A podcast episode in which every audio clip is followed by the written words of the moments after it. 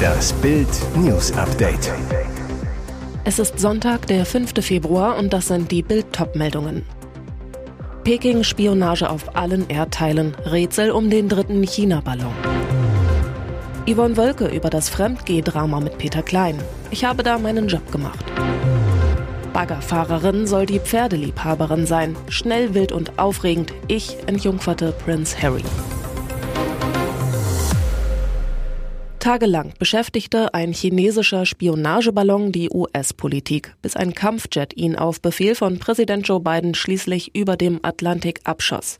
Ein F-22 Raptor vom Luftwaffenstützpunkt Langley schoss um 14.38 Uhr Ortszeit vor der Küste von South Carolina mit einer einzigen Rakete des Typs AIM 9X Sidewinder den Ballon ab. Nun fragt sich die Welt, wo fliegen solche Ballons noch? Am Freitag wurde bekannt, dass ein weiterer im Himmel über Südamerika gesichtet wurde. Wahrscheinliches Ziel Kolumbien. Die Armee des Landes meldete ein Objekt mit ähnlichen Eigenschaften in seinem Luftraum wie der Ballon, der die USA tagelang in Atem gehalten hatte. Eine anonyme Quelle teilte der Washington Post mit, dass ein dritter Ballon wahrscheinlich in der Nähe der USA operiert, nachdem der erste Ballon am Donnerstag über Montana entdeckt und ein weiterer am Freitag über Lateinamerika gefunden wurde. Und es sei nicht das erste Mal gewesen, dass ein solcher chinesischer Beobachtungsballon in den US-Luftraum eingedrungen war. Ein Pentagon-Beamter enthüllte, schon unter der Regierung von Bidens Vorgänger Donald Trump hätten sie mindestens dreimal die USA kurz überflogen. Es ist der erste Fremdgehfall in der Geschichte des Dschungelcamps. Daniela Katzenberg Stiefvater Peter Klein soll während der RTL-Dreharbeiten in Australien was mit Ex-Miss Germany und Schauspielerin Yvonne Wölke gehabt haben. Ehefrau Iris brach zusammen, Rettungsheli, Klinik. Jetzt kehrte Yvonne in ihre Heimatstadt Hamburg zurück und traf erstmals auf Ehemann Stefan. Die Stimmung auf Krisenniveau, denn jetzt droht auch ihre Ehe zu zerbrechen. Schon nach einer Nacht flüchtete Yvonne zu ihrer besten Freundin, Teppichluder und Playmate Janina Yusefian. Bild war dabei, als die Ex-Dschungelcamperin Yvonne in ihrer edlen Alsterwohnung tröstete. Yvonne, ich habe nichts gemacht, was ich mir vorwerfen kann. Ich habe da meinen Job gemacht, mehr nicht. Alles andere sind wilde Gerüchte und Fantasien. Aber die Fotos mit Peter sind schon sehr eindeutig. Janina, jeder hat doch einen Freund, mit dem man sich gut versteht. Man darf sich ja umarmen und ein Bussi auf die Wange geben. Das heißt ja nicht, dass da mehr läuft. Yvonne ist so ein herzensguter Mensch. Die möchte jeden umarmen und drücken. Das ist einfach ihre Art. Es ist seit Wochen das Thema für alle Royal-Fans. Wer ist die mysteriöse Frau, die Prince Harry zum Mann machte? Der Prinz selbst öffnete die Büchse der Pandora, als er in seinem Buch Spare, deutscher Titel Reserve, Details über sein erstes Mal verriet. Im Kapitel Unrühmliche Episode schildert Harry ganz unverblümt, wie er als 17-Jähriger seine Unschuld an eine ältere Frau verlor. Jetzt scheint das Rätsel gelöst. Eine Baggerfahrerin hat Harry entjungfert. Das behauptet die Dame jetzt jedenfalls selbst in einem großen Interview mit der britischen Daily Mail. Sasha Walpole lebt in Wiltshire im Südwesten Englands, ist heute verheiratet, hat zwei Kinder, arbeitet als Baggerfahrerin. Sie gibt an, den Prinzen während ihrer Arbeit als Pferdepflegerin auf dem Highgrove-Anwesen von König Charles getroffen zu haben. Es war sofort feurig. Es hat gefunkt, weil wir es nicht hätten tun sollen. Für mich war er nicht Prinz, sondern Harry, mein Freund. Die Situation war ein bisschen außer Kontrolle geraten. Es fühlte sich unanständig an. Sie habe nicht gewusst, dass der Prinz damals noch Jungfrau war. Er schien zu wissen, was er tat. Es war schnell, wild und aufregend.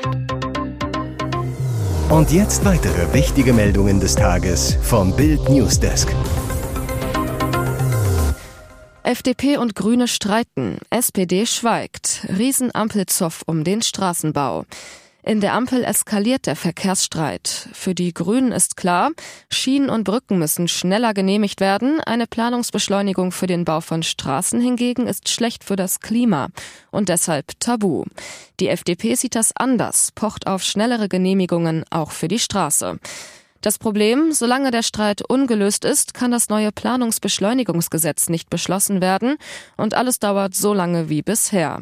Wir können jetzt sofort die Beschleunigung beschließen, die wirklich was bringt. Für die Schiene, für die Reparatur maroder Brücken, für erneuerbare Energien, sagt Grünen-Fraktionschefin Katharina Dröge zu Bild am Sonntag. Viele Untersuchungen zeigen, wer immer neue Straßen baut, verursacht nicht weniger Stau, sondern mehr Verkehr. Dröges Ziel, volle Kraft auf die Schiene, damit in Zukunft mehr Menschen klimafreundlich mit der Bahn fahren. FDP-Fraktionschef Christian Dürr hält dagegen, will kein Verkehrsträger außen vor lassen. Dürr zu Bild am Sonntag. Ich halte es für Unsinn, dass der Ausbau von Straßen klimaschädlich ist.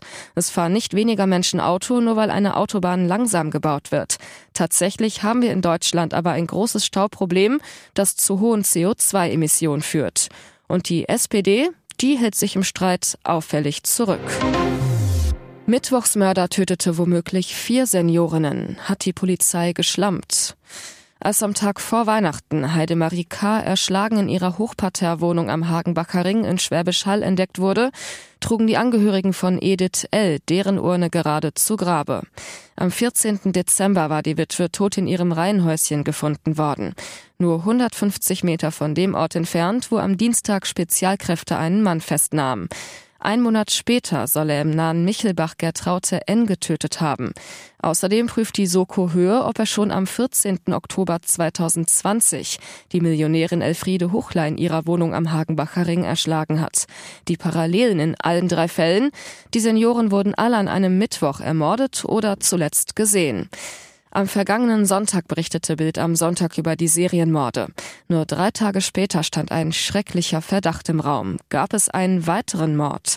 Am Freitag wurde auch die Haustür von Edith L. versiegelt. Fakt ist, dass der mutmaßliche Täter alle drei Tatorte von seiner Wohnung im sechsten Stock eines Hochhauses am Hagenbacher Ring gut im Blick hatte. Die Familie von Edith L. hat nun Hoffnung, dass die Wahrheit ans Licht kommt. Schwiegersohn Martin H. Die Polizei hat uns versichert, dass man unseren Fall mit auf dem Schirm hat. Annalena Baerbock bekommt Karnevalsorden. Ja, es ist tierisch ernst. Außenministerin im Narrenkäfig. Annalena Baerbock ist neue Ritterin des Aachener Ordens, wieder den tierischen Ernst. Bei einer festlichen Karnevalssitzung in Aachen nahm die als moderne Ritterin im besten Sinne gewürdigte Politikerin am Samstag die Auszeichnung des Aachener Karnevalsvereins entgegen. Die Grünpolitikerin unterhielt das Festpublikum mit einer schwungvollen Rede. Der Titel des Ordens passe zur Weltlage, so Baerbock. Ja, es ist tierisch ernst und dabei die Zuversicht und den Humor nicht zu verlieren sei alles andere als einfach. Immer wieder klang auch bei anderen Rednern ernste Töne durch. Ich habe lange überlegt, was meine Verkleidung angeht, sagte Baerbock. Die Verkleidung als Leopard schied aus. Sie habe Sorge gehabt, dass das Kanzleramt keine Reisegenehmigung erteile, sagte die Außenministerin mit ironischem Ton. Hier ist das Bild News Update. Und das ist heute auch noch hörenswert. Diese Aktion ging nicht gut aus. Pietro mit Pole Dance Einlage bei DSDS. Das tat nicht nur beim Zuschauen weh. Bei Deutschland sucht den Superstar ließ sich Pietro Lombardi am Samstagabend zu einer spontanen Pole Dance Einlage hinreißen. Doch die Nummer ging für den Juror nicht gut aus. Am Ende musste er eine Verletzung vermelden. Zu der Aktion hatte sich Pietro von der Kandidatin Andrea Krause animieren lassen. Die Chemielaborantin aus Essen steht nicht nur auf Popmusik aus Korea, sondern tanzt auch noch leidenschaftlich gern an der Stange. Bohlen verklickerte der jungen Frau grinsend, ganz zufällig haben wir sowas da. Tatsächlich schoben Mitarbeiter des Teams eine Stange in den Raum. Jurorin Katja Krasewitsche war direkt Feuer und Flamme und bat Andrea, kannst du mir ein paar Basics zeigen? Nachdem die Kandidatin selbst vorgeturnt hatte, schnappte sich Katja das Gerät. Beim Zugucken kriegte sich Pietro kaum noch ein vor Lachen. Katja, selbst amüsiert zu ihrem Kollegen, komm du mal her, wenn du lachst. Der ließ sich nicht lange bitten und sprintete zur Stange. Für einen der drei Akteure hatte die Aktion noch ein Nachspiel. Zurück auf seinem Platz stellte Pietro fest, ich bin schwer verletzt, hob dabei seine Hand. Vor lauter Eifer hatte er zu fest an das obere Ende der Stange gefasst und sich einen fiesen Abdruck geholt. An der Stelle war die Haut sichtbar aufgeschürft. Pietro, das war voller Körpereinsatz. Warum elf Stunden damit zu tun haben? Liebesaus bei Kylie Minogue. Schluss aus und vorbei. Sängerin Kylie Minogue und ihr britischer Freund, der ehemalige GQ-Manager Paul Salamans, gehen ab sofort getrennte Wege. Nach fünf Jahren Beziehung.